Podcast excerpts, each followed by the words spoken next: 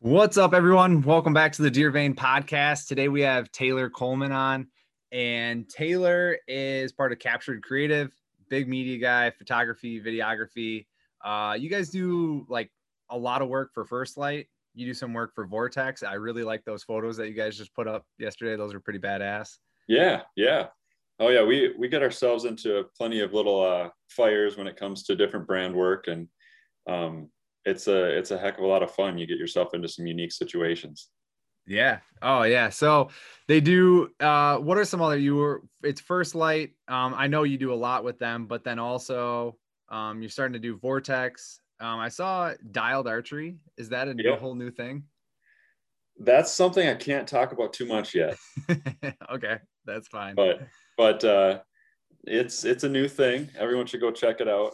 Um it, it's a it's a work in progress. So if you're into archery, check it out for sure. All right. What about uh and that's at dialed archery. Um what other companies do you guys work with?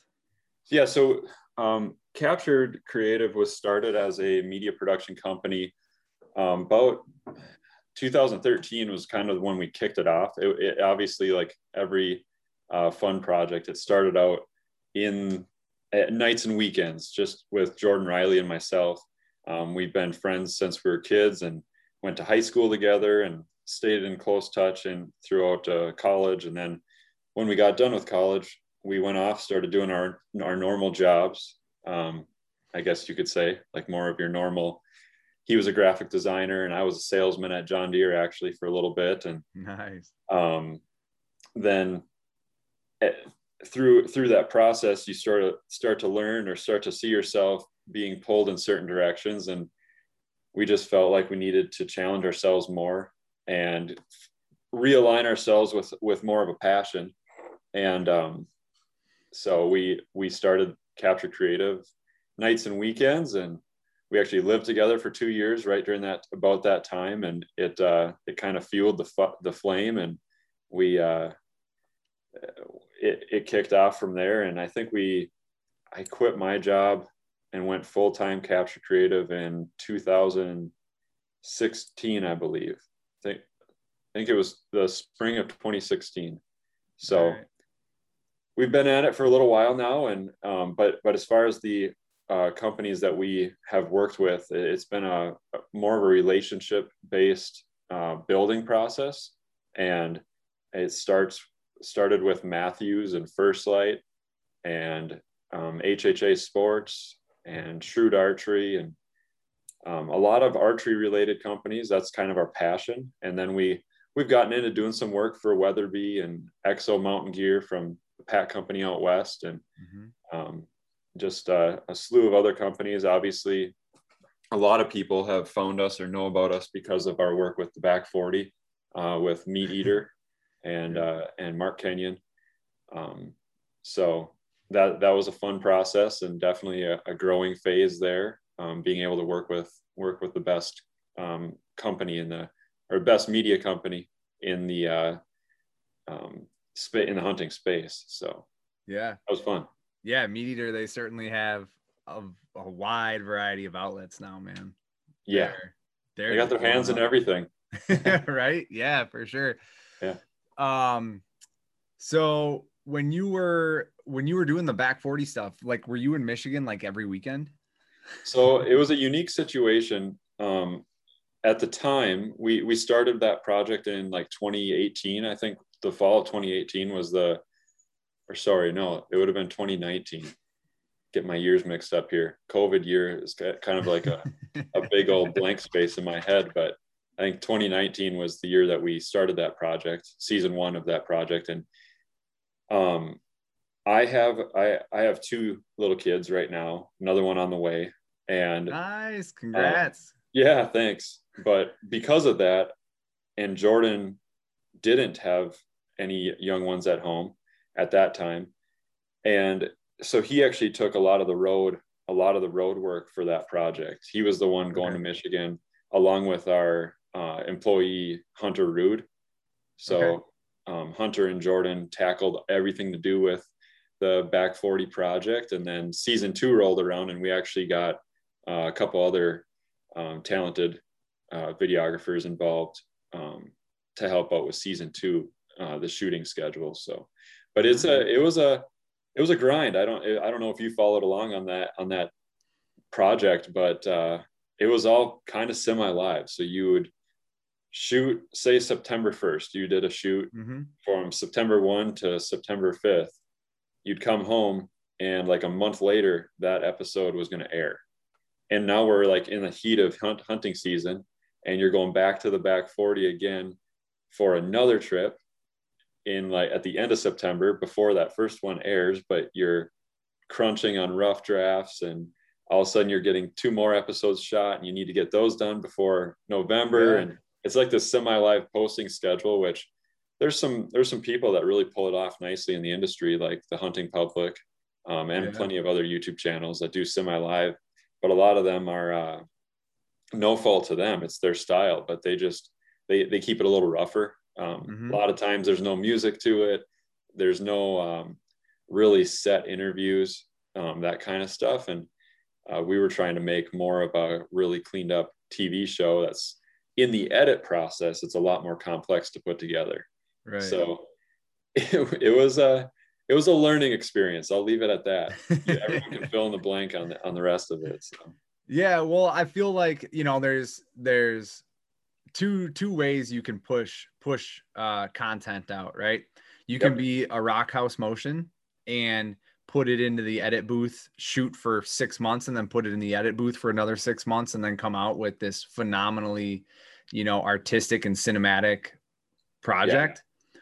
Or you can do a hunting public and you know film it one day sit down make some cuts mash it together put it out the next in the mcdonald's right? parking lot yep. yeah, yeah, exactly so yeah. you can and and there's nothing wrong with either of them right it doesn't it, it's not like this one's better than that one no. it's it's what what the individual and what that team wants to portray and and is is content the amount of content more important to them or is it the quality of the content or is there a, is there a fine middle ground which is what you guys were working on is like okay we want high quality but we still need to push this out really fast and we have to shoot this and push it out and edit it so i imagine jordan and and hunter and that team were coming back and be like hey taylor here's all these cards start pushing through them yeah yeah it was it, it was a grind that way in the edit there was a lot of uh, grabbing a coffee at 10 o'clock at night to sit down at the computer and work from 10 to 3 in the morning.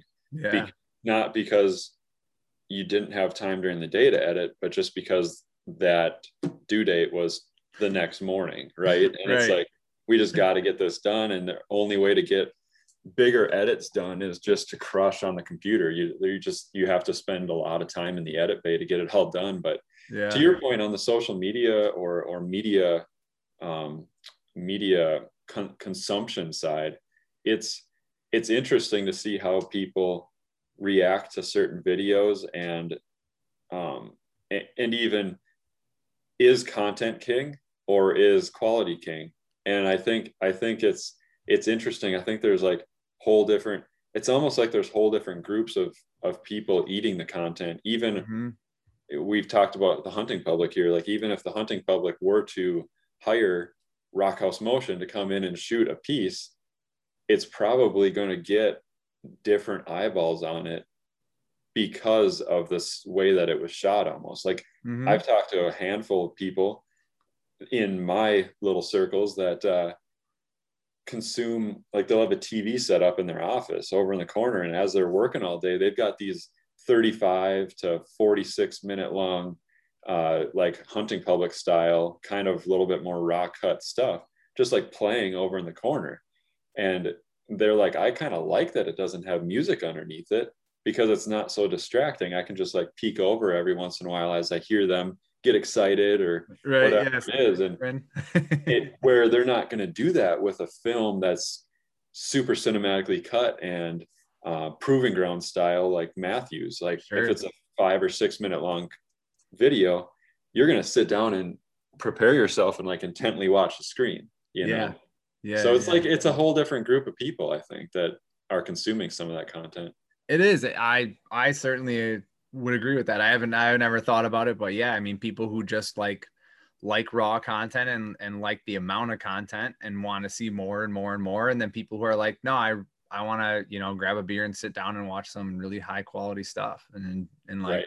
be amazed right right right like yeah. a Donnie Vincent right like a Donnie Vincent film yeah exactly exactly yeah. and it's a it's a I think the the best way to understand it I I, I'm not doing it myself, right, on my own hunts or anything. But I think the the reason why guys get into posting content as much as they can stems back to uh, creating that personality or wanting to share their more of their personality, or they've got knowledge that they want to share, like Mark Kenyon or or Zach and and Aaron from the hunting public are very smart dudes when it comes to hunting, and they've they want to share that information and if you if you're not posting content on a very consistent basis like your example about like a Rockhouse who takes 12 months to get a project out it's pretty hard for a dude to create a personality around right. his hunting style if all he's doing is posting one or two videos a year.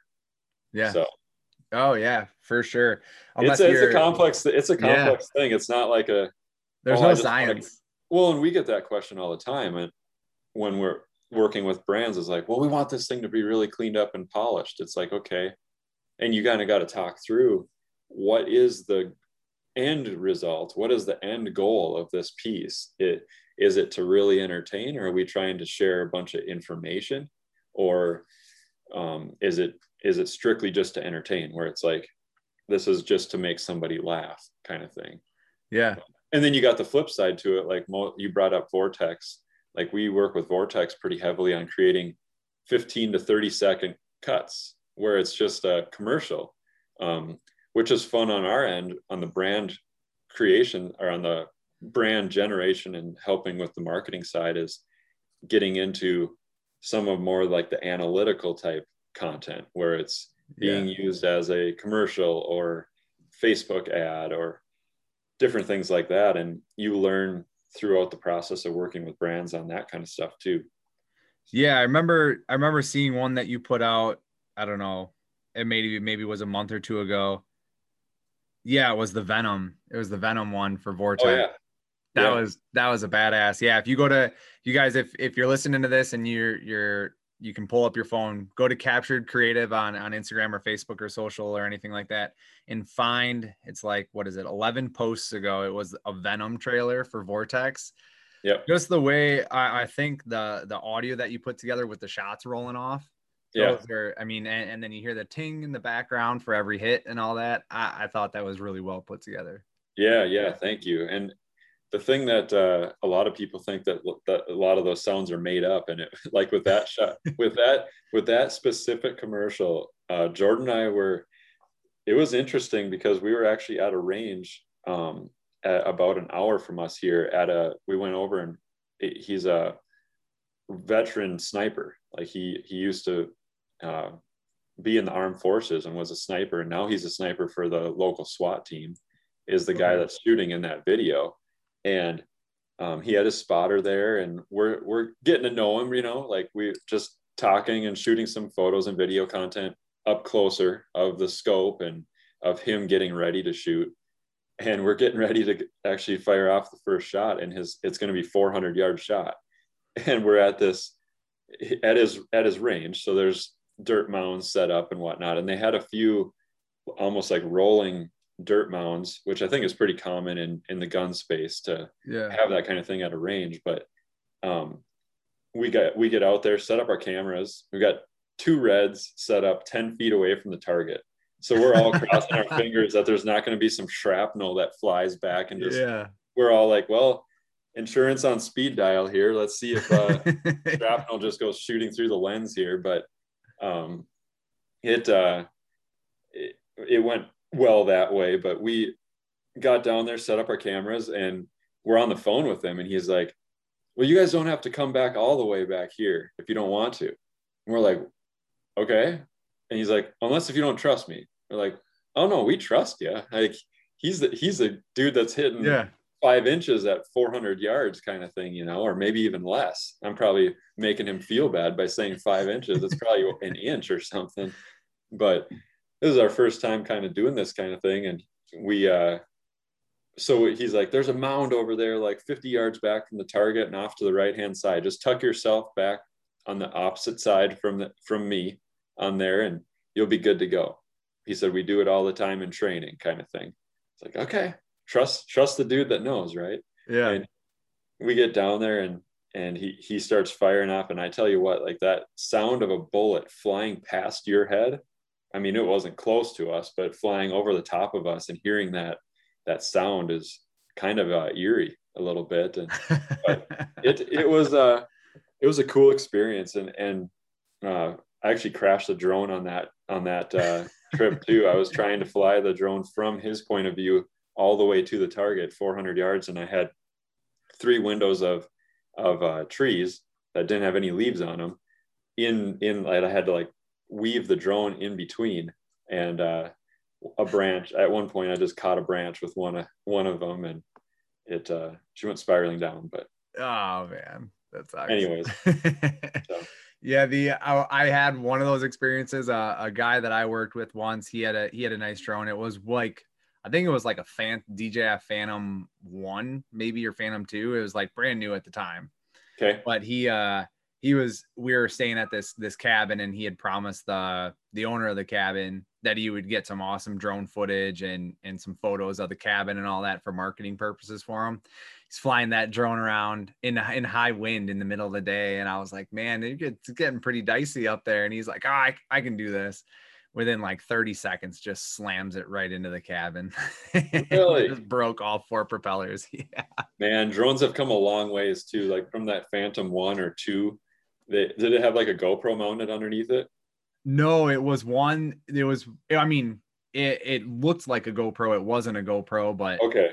Yeah, that's what it well, looked those, like. Those first, those first couple drones, like you had to have a lot more control over it. It's crazy. I don't, if you haven't flown one recently, you should get your mm-hmm. hands on or ha- bug somebody that you know that has one because it's crazy. They just they just hover there. I actually was flying ours yesterday, uh, shooting some food plot stuff, and you just take your hands anytime you're like questioning something, you just take your hands off the controller and it just stops and just hovers right where it's at. It's oh, that's pretty nice. almost like foolproof. A little. What bit. are you running? What one? I've got the DJI Mavic 2 Pro. Okay. So it's like two years old now or something like that, but it's got really good quality for the uh, price point of the, of that drone. We've had more expensive drones, bigger drones, that kind of thing, but uh, we actually have sold them all just because of the packability. I've got it right here. You know, it's just yeah, it looks like a little lunchbox. yeah, exactly. So no, yeah, that's sweet. I mean, in in terms of, you know, it's one of those things being a a self film guy. Like I try to just I'm as minimalist as possible when it comes to camera gear yeah yeah but it's it, it's a hope and a dream at, at someday to to have friends and and be able to take the time to not only hunt for myself and film with myself but also have friends film me and in return i film them and we can do some cool cinematic stuff all that. I think a lot of people have that same aspiration yeah. just uh it's getting there. I'll, I'll flip the script on that for you though. On you know we've talked a little bit about what we do for the business, and we can get into some more specific situations that uh, you've brought up a little bit here. But when you spend a lot of time in the field with a camera, doing it for work, I get home a lot of times during the hunting season, and I just th- grab my hunting stuff, my clothes, my literal hunting stuff, and I don't even bring a camera with. I just just need to get out there and not have a camera around me. And yeah, spend some time actually hunting and being able to just and I'm always I always kick myself when I do that because you end up having a nice buck come out at like 100 yards, too far to shoot with a bow, but it's like perfect for with like the 7200 and a, or a longer lens to be able to get a picture. And you're just like, ah, I could have used that for work, or I could have gotten a video clip or something. But no, right. there's something about just being able to reset uh, when you do media work in the hunting mm-hmm. industry it's good to just like get home and actually go out and hunt without a camera around you sometimes. Yeah. it, it like brings you back to why you started hunting when you were mm-hmm. 12 years old or younger kind of thing so. Yeah. I sir i i would certainly you know agree with that and and a lot of people are nowadays i mean everybody's got their phones right? And some days i'll go out into the woods i won't bring my camera i'll put my phone on silent and just tell myself not even pick it up don't even pick up the phone you know good luck yeah, I know. don't even don't take any Instagram photos, don't take any Snapchats, you know, don't text anybody.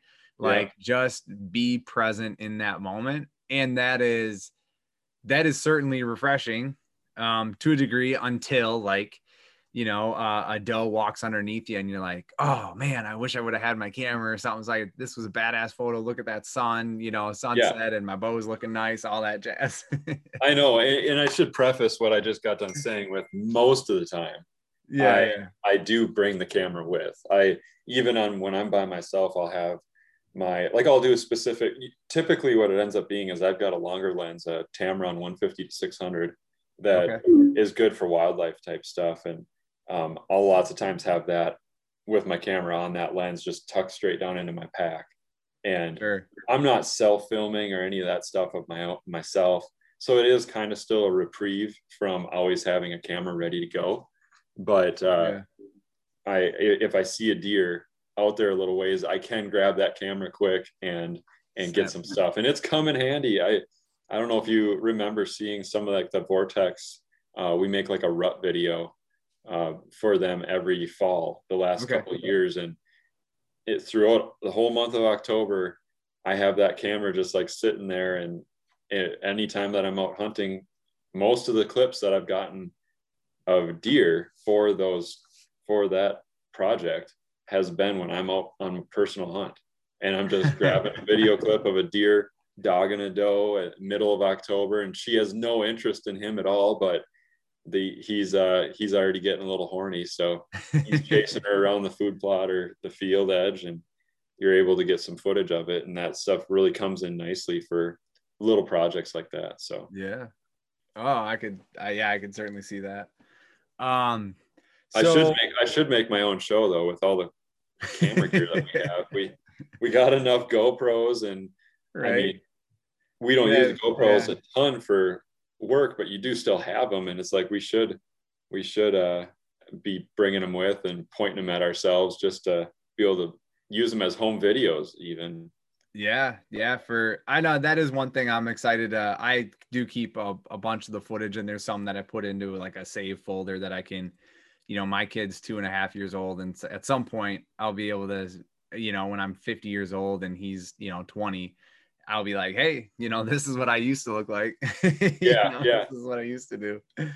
Um, yeah. So yeah, you can make a captured creative like dump dump Instagram where you just like grab footage and just dump it in there, raw cuts, just like some cool stuff that you guys are happy with. You're like, super cool photo, unedited. Just here it is. I know, I know. No effort. We, I know. It's it's an interesting social media is an interesting thing because that's actually um how captured creative sort of built up to what it is. Um, we we kind of did that through social media, through Instagram, um, posting a lot, tagging companies in it.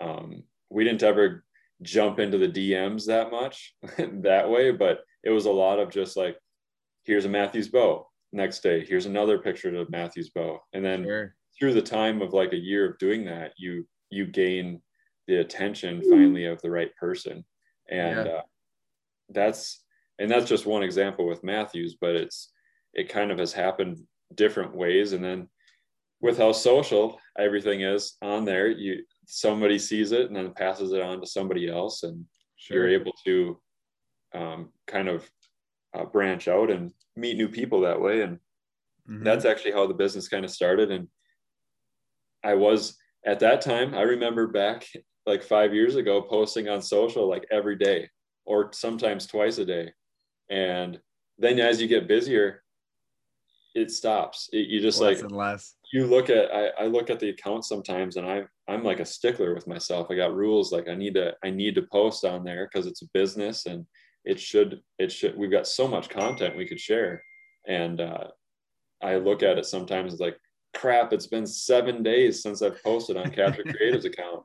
And, and we legit do have photos from years ago that are still badass photos that should get shared.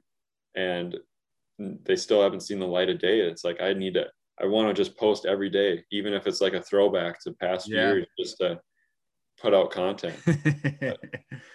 I'm yeah. trying. I'm trying. It's a goal of mine. Let's we'll see if it happens. yeah, I could uh it's I mean for anybody who's trying to build a social media account, that's that's the objective is to post like every day and have it be meaningful in a way that makes sense. But right. Uh, right. Yeah. So okay, kind of a hard. Uh, I like to I like to have smoother transitions than this. But no, you're good. Um, kind That's of a hard hard transition here is uh my dog is barking right now trying to get up the stairs. Um, so I apologize if you can hear that in the background. Uh you just got back from a Boundary Waters trip. Yeah. Tell yeah, was that a was that a work trip or was that a fun trip and play or what was going on? That was it. It started off um, this last winter as a trip for as an opportunity to go out with the dads. Um, okay. You know, hunting for both Jordan and I, hunting and, and fishing stems back to spent you know with our dads. That's that's where we got into this and and they're the ones that have taught us everything that we know um, so to speak. So it started off as let's go on this trip let's get away. And then obviously as things happen you mention it to so and so and mention to another company and it quickly kind of grows into it but that's the beauty of the companies and relationships that we've built. Everybody's like if you want this as a personal experience with your dads you don't have to work on this. But you know if you do take any pictures let's make sure you have the right gear. Like i want you to have this piece or this clothing or whatever it is on in sure. the pictures. It's like okay. So we we took it really chill. We didn't we didn't i mean i think we took we were there for four days. It's going to sound a little heavy but we took we were there for four days. We took each took 800 pictures. But a lot of them were just us having fun it was like yeah. a lot of just uh taking pictures of ourselves or you know holding up a fish or taking pictures of camp to make sure we remembered what camp looked like and stuff like that so yeah it was oh, it was cool. a personal trip yeah no that's that's awesome and and i and me you have to do that right you know yeah. you have to have those those memories. have you ever been up there uh i've been so when we go to the boundary i've been to the boundary waters a few times um but when we went uh i had a six month um what I, what is it called uh, student transfer or whatever it's called where you go to another school in australia so okay. foreign exchange that's it so i did foreign exchange for six months in australia met a dude there his name's joe and he's like a real life crocodile dundee like lives in the bush makes all his own stuff like he's a biologist by trade um, and by yeah. degree i should say yada yada yada he travels uh, to give you a, an idea his his dad and his family what they would do for work was his dad would take a helicopter. He'd go hunt pigs and kangaroos in australia um, with a commercial license. So you can't hunt kangaroos in in australia uh, legally without a commercial light you have to get a license for it which are there's very few of them but so he'd go in these helicopters he'd hunt them every one of them has to be shot in the head He'd go get them, pick them up, take them back to a semi trailer, a chilled semi trailer. And Joe, his mom, and his sister would be waiting there and they would skin them and, and cut them up and hang them. And then his dad would go out and get more and more. And like that's what they did for work. So, like, really interesting family. Yeah. Uh, and, um, and he ended up working at a uh, guide in the boundary waters in Canada, technically. So he's like, Hey, mate, I'm working in Canada. If you want to come up here. And I'm like, Where you at? And he was, uh, he's like, Ely. And I was like, No shit. Yeah, I can make it up there for sure. It's a lot closer than Australia. So, yeah. so, uh, so yeah, we went up there for three years. Um, and we would, we'd technically be in Canada. So we could yep. have a, a, a motorboat, right? So okay. we'd, we'd motorboat in, we'd be in Canada, we'd have motorboats on like you know, the north side of the lake or whatever you want to call it. Yep. And uh and then yeah, to the south side was all boundary waters. So we'd have people canoeing past us and stuff and whatnot. Yeah. Um, but but yeah, so that was that was my extent of it. Yeah, nice. And it it's an interesting I've been to in the Rainy Lake area, which is the sure. border of uh, Canada and Minnesota. Mm-hmm. And I've done some walleye fishing up there in in boats. Um, and it's that's fun too. Like that we were we went like 40 miles um, down Rainy Lake with our with our boats. And that was that was a heck of a trip. But this one that we did this spring was all canoe. And it was you, where we from the put in spot, we canoed in three and a half miles, you know, and you've got all your gear that you're questioning why I brought this as you're weighted down in your canoe and and uh but but you get there it, i mean it, the thing about that area is for some reason it rains like every day up there. Even in the even in the middle of summer when there's when it's dry it's it's going to rain on you for like 30 minutes at least. And um, so you're always you're always hearing some thunder watching a storm roll in trying to make a decision or on the water like can we yeah. make this can we make this paddle or not? Yeah there was literally a time on this last trip where it was a small thunderhead but it was lightning straight over the top of us as it's raining on us and we're in the middle of the lake. And we're like yeah everyone's making a joke because i'm the tallest one there. So even like sitting down in the canoe i'm the tallest one. They're like taylor just grab the fishing rod and hold it up in the air so that you're the one that gets it instead of us. Yeah yeah but, you take uh, the you take the blunt force there. Yeah yeah but we no we had a blast up there. It's it's so much fun and we're not big fishermen but we we went fishing every morning and and evening and by the, by the last day we we figured it out a little bit and we were catching some smallmouth and some walleye and had sure. a we caught enough fish each day to to for everyone to eat a little bit of, okay. of fish and you jigging you jigging a minnow throwing top water or running we did a le- we, we, went through uh two dozen leeches um, okay or no sorry four dozen yeah we did four dozen leeches up there and uh we went through all of them and then we had top water um more like smallmouth bass type yeah. stuff um that like rapalas that were going a foot below the surface kind of thing. Oh, sure they throwing it up against there's a, obviously on those lakes up there there's a ton of deadfall that just in the water on the mm-hmm. edges mm-hmm. and seemed like every tree you came around that was like that there's going to be some bass underneath it yeah so it was fun that way to we it, never caught any yeah. never caught any fish walleye or smallies that were big that were just really big but it was it was fun you caught a lot of medium sized fish and those are kind of the better eaters anyway. So yeah, yeah. The thing about fishing the boundary waters is, uh, my buddy and I would always say it is like this is what fishing is looks like on TV, and this is what's fishing supposed to be like. Yeah, like oh, there's a down tree. Let me just throw this in there. Yep, got one. yeah, for sure, for sure. And there's absolutely nothing that comes close to catching a fish, taking it back to camp, frying it over the fire or like we were frying it over Jetboil and okay. and eating it like within an hour from when you caught it. There's just the only thing that comes close to it is shooting a deer and frying up the back straps that same night. Yeah. You know, it's like it's like such a primal thing to be able to catch something. And especially up there, more so than the back oh, straps oh, yeah. when you're at home. When you're like camping and and you catch them and you're in the middle of nowhere with no cell service and you and you go and you no distractions. It's just it's crazy. And you just get a chance to kind of feel like you're more one with nature in that, at that moment. So. Yeah. Oh yeah. And it's not even like uh i mean it's pure it's pure wilderness right? So it's not like uh the sense when you when you're on a farm at home and you have your food plots and all that and you have your cabin and or your house or whatever and you kind of are still connected. You know, when you're up there and it's like, no, hon, wife, girlfriend, family member, I don't have service. I'm not going to have service.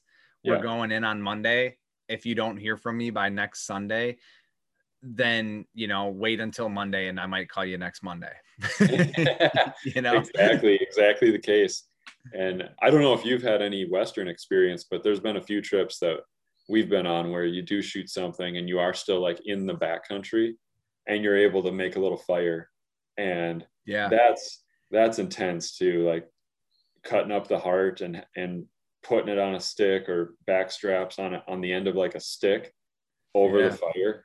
There if if you've never done it before, I highly recommend taking a package of backstrap, even at home, start a campfire outside, and go out there with backstrap and put it on the end of a stick and just slow cook that over flame on over a fire.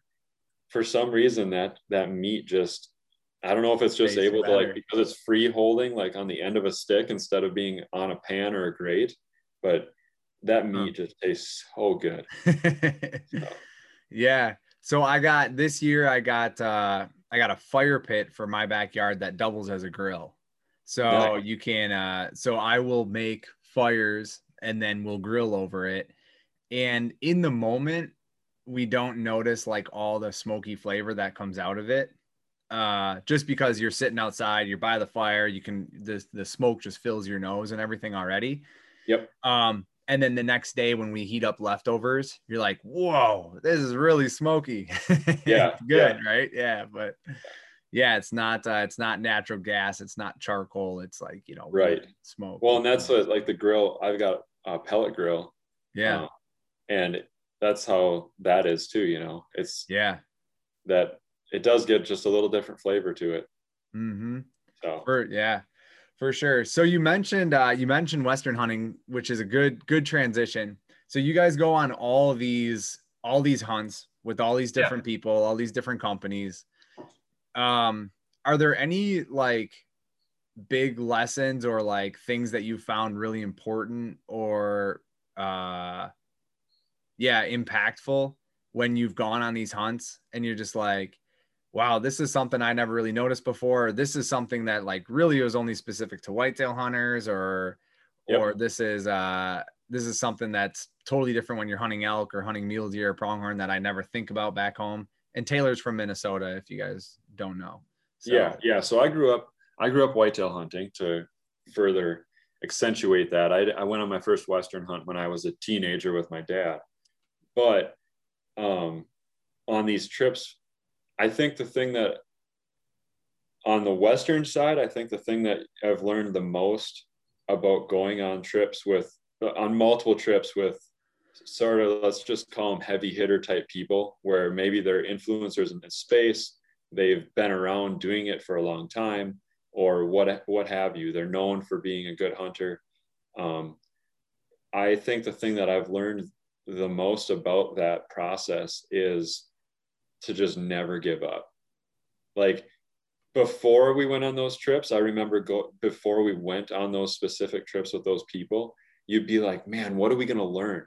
What are we going to learn from being able to hunt with Ryan Callahan, who's now with MeatEater? Or yeah, uh, we went on it. We walked around hunting with Mark Healey um, at one point, and and those are the names that are just bigger that people are going to recognize. But like even like the First Lite crew, like guys that are elk hunting for 28 days every season. Like, what are you going to pick up and learn from those guys? Yeah. And it's not, there's some skills, there's, there definitely skills involved with being a successful hunter, right?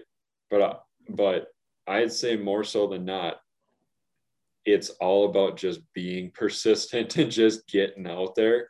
And yeah, when, like blowing stock opportunities help happen for everybody and multiple times a day if you're hunting like all day long on elk hunting so the best way to be successful is just to keep on doing it and you'll build those skills and learn from one experience to the next and finally you're successful right but even yeah. even like the time that we hunted with uh callahan or ryan callahan it wasn't like uh it wasn't like we marched into this little valley.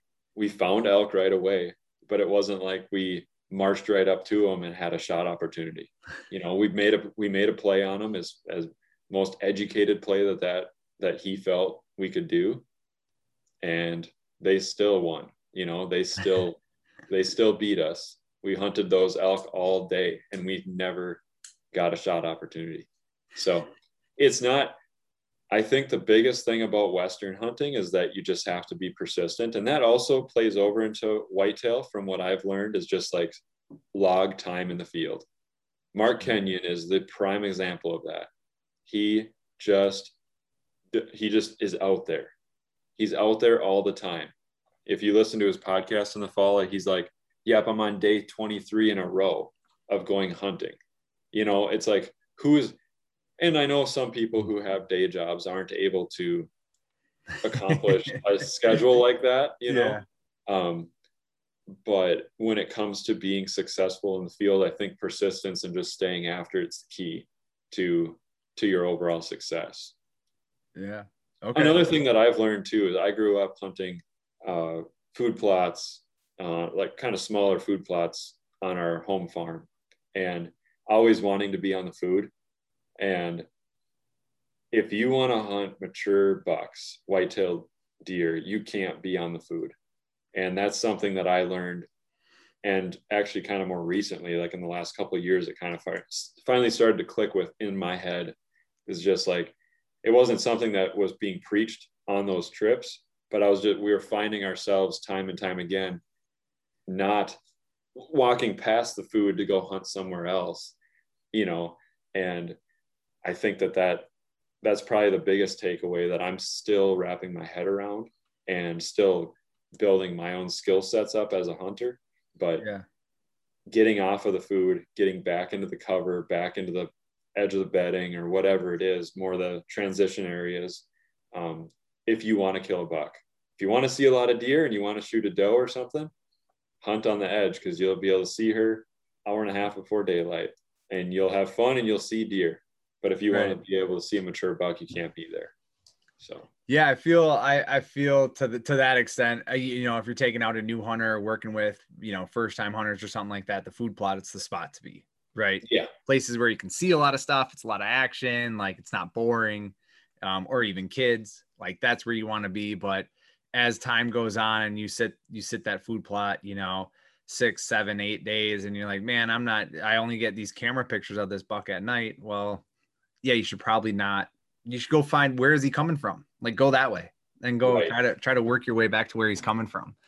Right. Yeah. And on our personal farm here in Minnesota, it's kind of set up in a unique situation where we have a lot of a lot of good bedding. It's kind of some to paint a slight picture. It's like 40 acres of 30 year old pine trees, and then there's a strip on the southern edge of it that's like um, 40 acres again or 35 acres of spruce trees that are the same age but they're a little bit more spread out because they're different type of tree.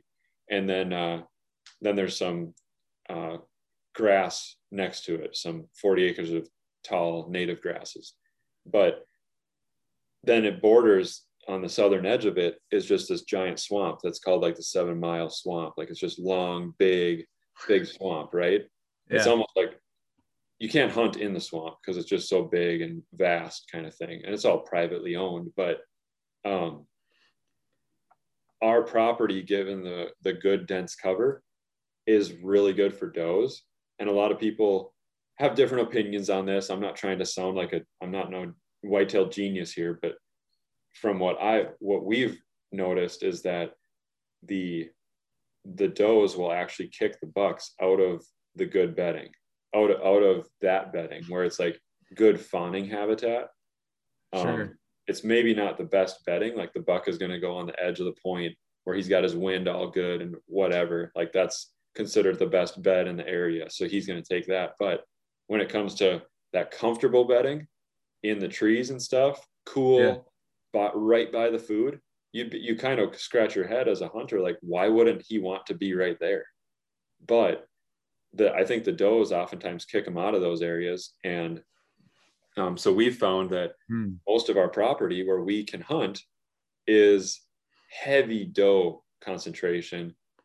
And we're, to your point, we get a lot of trail cam pictures of bucks at night, midnight, coming up from the dirty checking, swamp, checking a scrape, eating some food, whatever it is.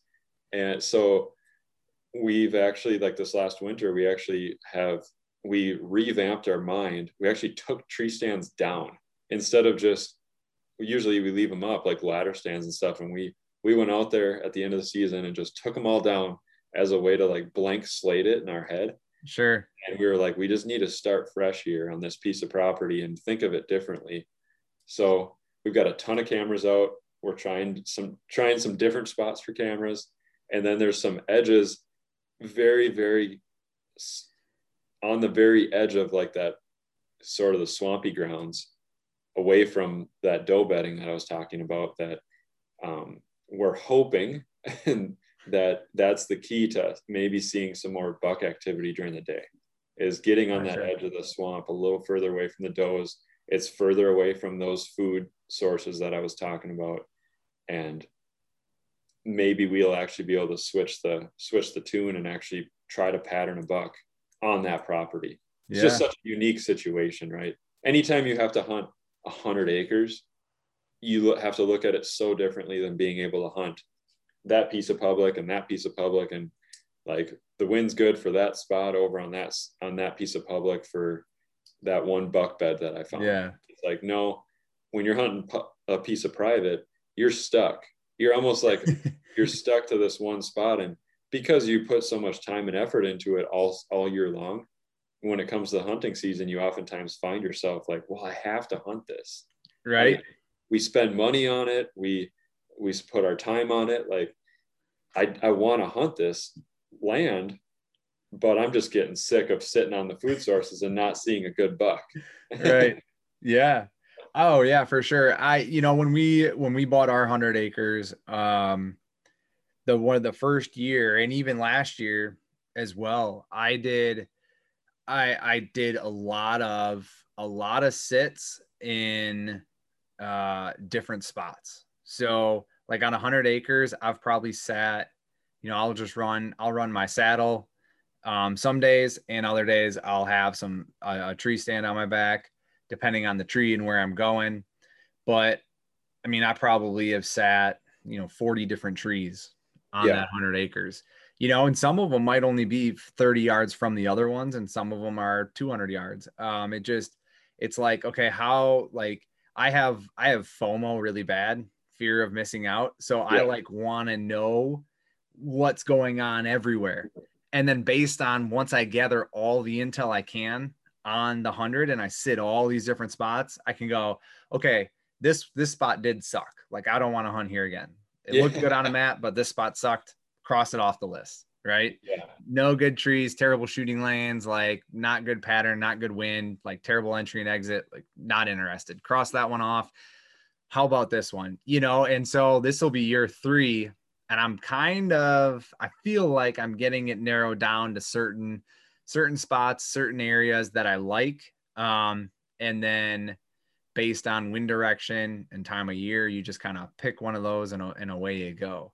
Right. Right. Um, yeah. So, and, and for, for mine as well is, uh, where I'm at, it has the, the private property has like no mosquitoes. So for me, I spend a lot of my early season out there just because yeah. No mosquitoes, easy walking. You know, if I shoot something and it's hot out, I can take the four wheeler out there and throw it on and, and away I go. Right. Um, but as the as the season rolls on and and winds change and and uh, patterns change and all that, I certainly will continue to hunt the public by my house because I have some good spots out there. And the fun part about the public is you have no idea what you're going to see.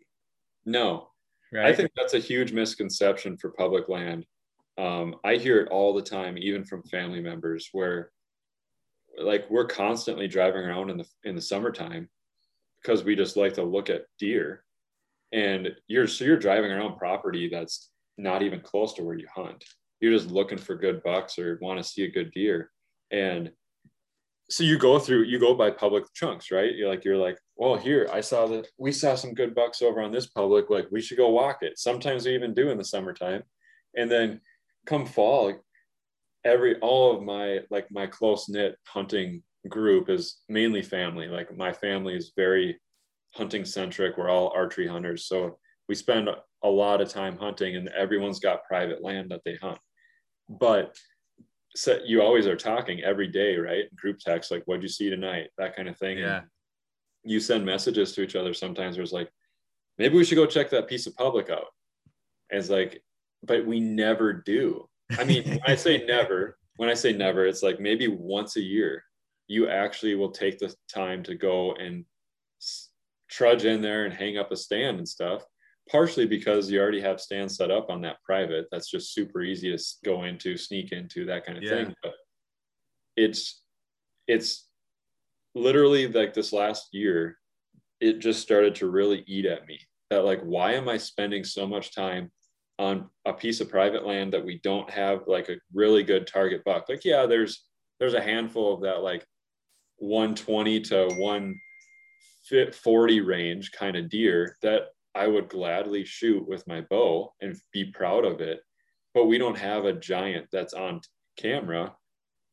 Why are we spending so much time here doing this when I know that I saw that deer during the summer on that piece of public or right by it? Hmm. That was like, he was in velvet. He still had some growing to do, but he was like a 170 class deer. like, why am I not willing to go sit on that? But it's a, it's just the fear of it's like the fear of the unknown and the comfort zone of it the is. private. So yeah, you feel yeah, you feel like you feel like if you go to that piece of public and you don't see anything, you wasted your time. But right. then at the same at the same flip of that coin, you're going to your private and you feel like you're wasting your time too. So it's like exactly just like all right, whatever. Yeah. That's yeah, when, no, that's there's when, a that's my, when uh, season private. can get uh, uh, frustrating. That's when hunting season, even, and I say that with a grain of salt, right? Like we all enjoy hunting season, but that's when you start to overanalyze and st- it starts to get frustrating. That's that's the thing. I, I feel like, uh, and I remember Aaron Warbritton on the podcast last year said it. He's like, my goal is to not overthink things this year. Yeah. Just don't overthink it. Like, just roll with the flow because sometimes you know it's always funny when uh when you're talking to like a newer hunter and they point out something so obvious and they're like why wouldn't you just do this and you're like yeah yeah no i uh, i guess i should. I probably should just do that. Yeah. Um well that's the truth. yeah. Yeah and to your point preview earlier uh, the persistence thing you know day 23 or whatever i i feel that you know if if hunting if if you're one of those people out there that are like, man, I want to hunt that much and I can't, or or yep. you know, and you you want to get there, like you need to find a if that is really your passion and your goal, you need to find a job or a lifestyle that supports that. You yes. know, and a lot of people think they're that they're stuck, right? That you're stuck selling John Deere tractors for the rest of your life. Like, nope, this is my job. This is what I need and and i and i bet also to your point the fear of the unknown people don't want to take the chance at leaving and trying exactly. something new and creating a Capture Creative or even just you know finding part-time work and making ends meet yeah you know it, it i yeah. i live i live i don't have a specific model that i like tell myself every day but i live by the you need to this this life this life i'm only 29 or pretty young. I feel like still yeah. pretty young, but I, I I try to remind myself all the time. And even five years ago, when I quit my day job, was like, I'm not going to live this life we to not be happy. You know, right? Like, yeah, yeah, money's nice and all that stuff, but you, you got to enjoy what you're doing day to day. Mm-hmm. But then on top of it, if you can't like go hunting, for example, like I would rather make 25 or 30 grand a year and have this be my own boss so I can like be wide open. That's what yeah. my head was saying when I quit my job, right? Is like I'm giving up an opportunity to make really good money, but I don't have control of my schedule. Like I'd rather quit, maybe make a lot less money for a couple years as I'm like building this business, but now I'm I'm my own boss. And I tell you what, I could not go back to being working for somebody else again. Right. Like, yeah, there's, there's some, you brought one of them up earlier. There's a few opportunities that are coming up here that I'm excited to share more publicly. But being my own boss and being able to control that schedule is so critical and and to mark kenyon's you know the thing we talked about with him that's that's what he's doing too i mean mm-hmm. i've heard him talk about it on his podcast before too is like he's created a situation where he can hunt a lot yeah that was on purpose right? Like by design. Exactly. And we've actually we went through a little bit of a phase the last couple years where as capture creative ramped up in the amount of work that we did is the first couple years it was like oh cool we have all this time in the fall we can go hunting for ourselves. And we have but we have a couple trips. It was like oh that's fine and then as things ramped up and as things got more successful all of a sudden we found our fall is just like book solid. And well now we can't now we're not even hunting at all. And we've actually like plateaued out on that and like the thought process of it. And now we're almost strategically planning to not be gone for the rut so that we yeah. can actually hunt for ourselves. Where i think jordan was telling me the other day that he's been he's been gone for like the second week of november for the last five years or something like that right like he hasn't even yeah. been able to hold a bow during the middle of the rut at home so yeah. So then you to, so I mean, yeah, it sounds like a natural progression. Like, man, we have so much time on our hands. This is awesome, but it's also not good financially. And then you book everything up and you're like, oh, this is awesome financially, but it's not good hunting. You're like, all right, where's that happy middle ground where we're good financially and we still get to spend, you know, two, three, four weeks doing our own thing and right. having our own time. Right. Yeah. And I yeah. think through the process of building um, Capture Creative, we've found avenues um, without getting into too much detail on it i'm trying to i'm trying to like softly walk around not giving away too much information about things that we're working on but um, there's there's uh, situations and with brands and whatnot that you that you're able to some of it just takes time or, or takes trust from the brand and like you got to just build up that trust and that relationship with them to where they they they take your opinion and and it matters but finding ways and avenues to do projects that don't require you to be gone. Maybe you're mm. able to hmm. do it with people locally, sure, um, or you're able to do it on your own hunts, or yeah, whatever yeah. it is. Like where, you talked about earlier. Yeah, you know, meeting that that Venom shoot was an hour from your house. You know, Vortex yeah. Optics is like what five and a half, six hours. So you didn't exactly. have to go all the way down there. Yeah.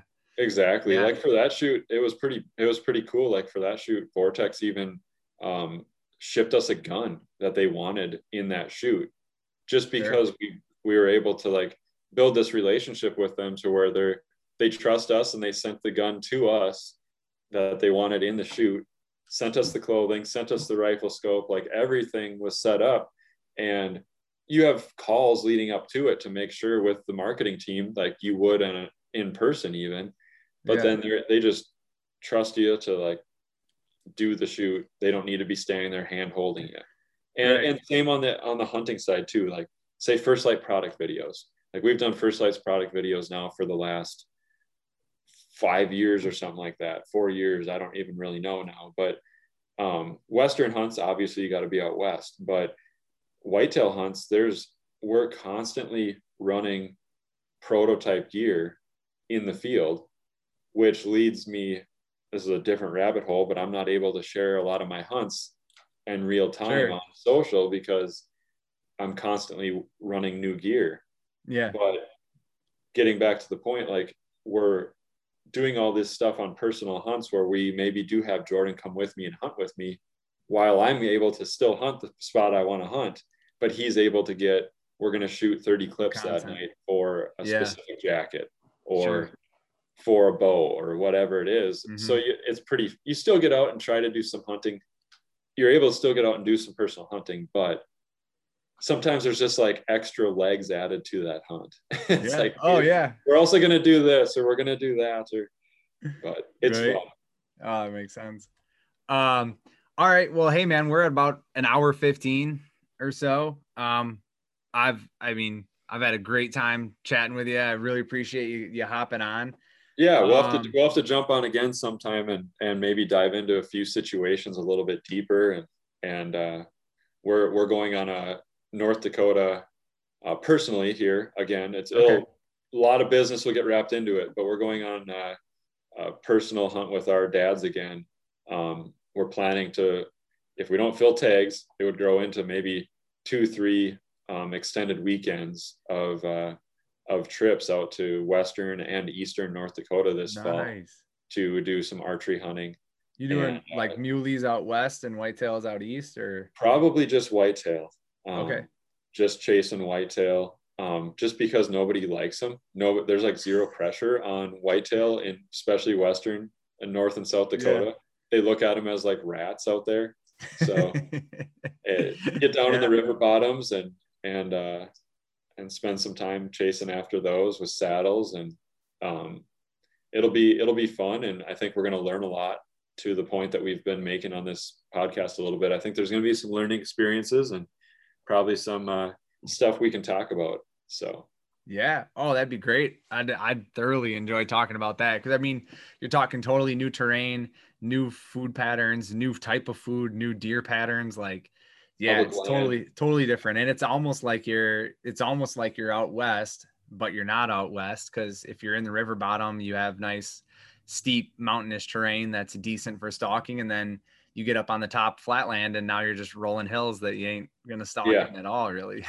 Oh yeah. Yeah. So. vast like western north dakota i mean there's just vast chunks of public land. So it's it's insane. And you get off you know load up your pack from the truck in the morning and get off of there like three miles in or something where you don't have the road hunters anymore. And yeah. there's there's some cool ground you can get yourself into. And literally literally the the wondering what you're going to run into, right? Like yeah, there's bucks, there's bucks back in there that probably haven't ever been seen by human.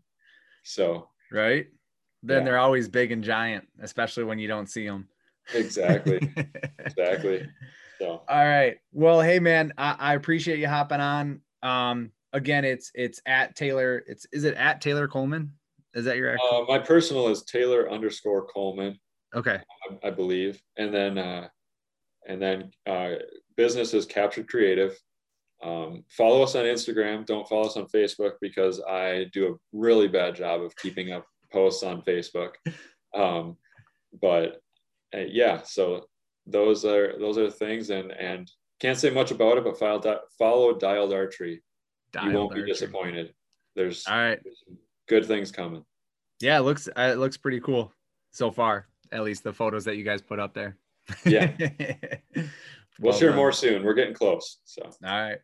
Awesome. Well, thanks everybody for listening. Really appreciate it. Um, stick around for the next few podcasts we got coming up. Got some good ones, and then we will have the Deer Vein Whitetail series this fall again, which is going to be two episodes a week, um, pretty much in real time for whatever time of season it is. So we'll have you know two, uh, two in early September, uh, or I should say two I guess in the month of September, we'll have almost eight podcasts out, six or eight. And then October will be, again will be six or eight, covering a bunch of different topics. Same with November. So that will be coming up. We're starting planning on that. And uh, if you enjoyed the podcast, please leave a review. And um, yeah, that's it. Thanks for listening. Catch you guys later.